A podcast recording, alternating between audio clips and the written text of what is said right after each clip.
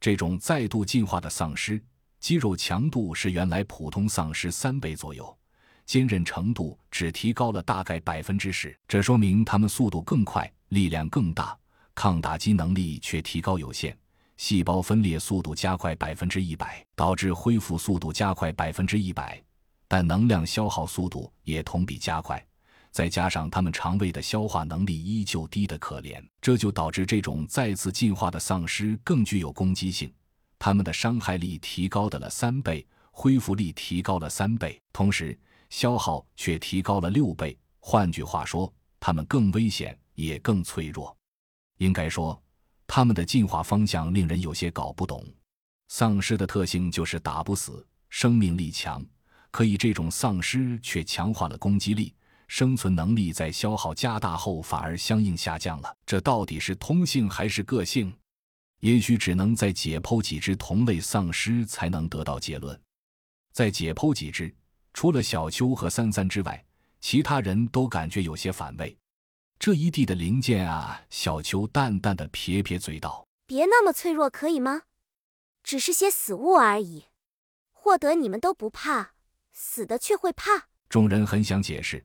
不是怕，而是膈应，但没有好意思开口。于是抓丧尸的两个战士主动上前，把这些零件装进一个口袋，开门扔到了马路对面。大雪封路了，呵，这世界白茫茫一片，好干净。一场大雪仿佛遮住了所有的罪恶和血腥，把世界变回了曾经的纯净。战士们在屋子中间用砖头垒了一个炉子。劈了些桌椅板凳，架起一堆火，开始围着炉子取暖。甄笑阳看着窗外的大雪，愣愣的出神。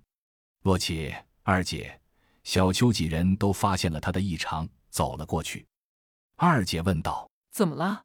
发现什么问题了吗？”甄笑阳看了他一眼，微笑了一下，又转头看了看众人，却是对着小秋发问：“你觉得他们的进化，或者说变化？”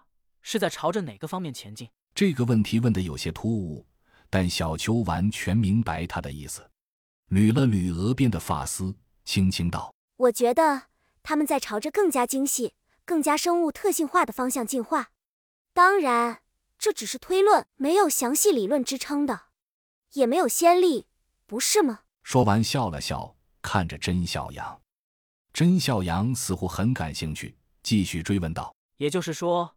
按照你的推论，他们进化的道路是在朝着人类的方向进化。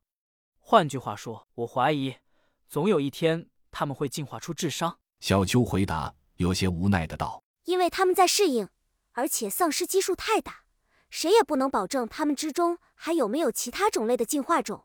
如果有，如果那些进化种也能像这只一样，通过扩散病毒改造和提高其种群的整体实力，那么……”我对人类的未来感到十分悲观。众人一时都有些无语，只有甄小阳面带微笑。小秋有些奇怪的问道：“你不担心吗？不害怕有朝一日真的会被丧尸统治这一切吗？”甄小阳却笑出了声，问道：“害怕？害怕有用吗？”不等小秋回答，他自答道：“没用，害怕一点用都没有，所以我不害怕。”小秋，我再问你一个问题。小秋点头。手上做了一个请的动作，甄笑阳问道：“按照你的理论，是不是丧尸越高级，就越类似于生物？”小秋：“理论上讲，是的，毕竟生物是最高级的物种。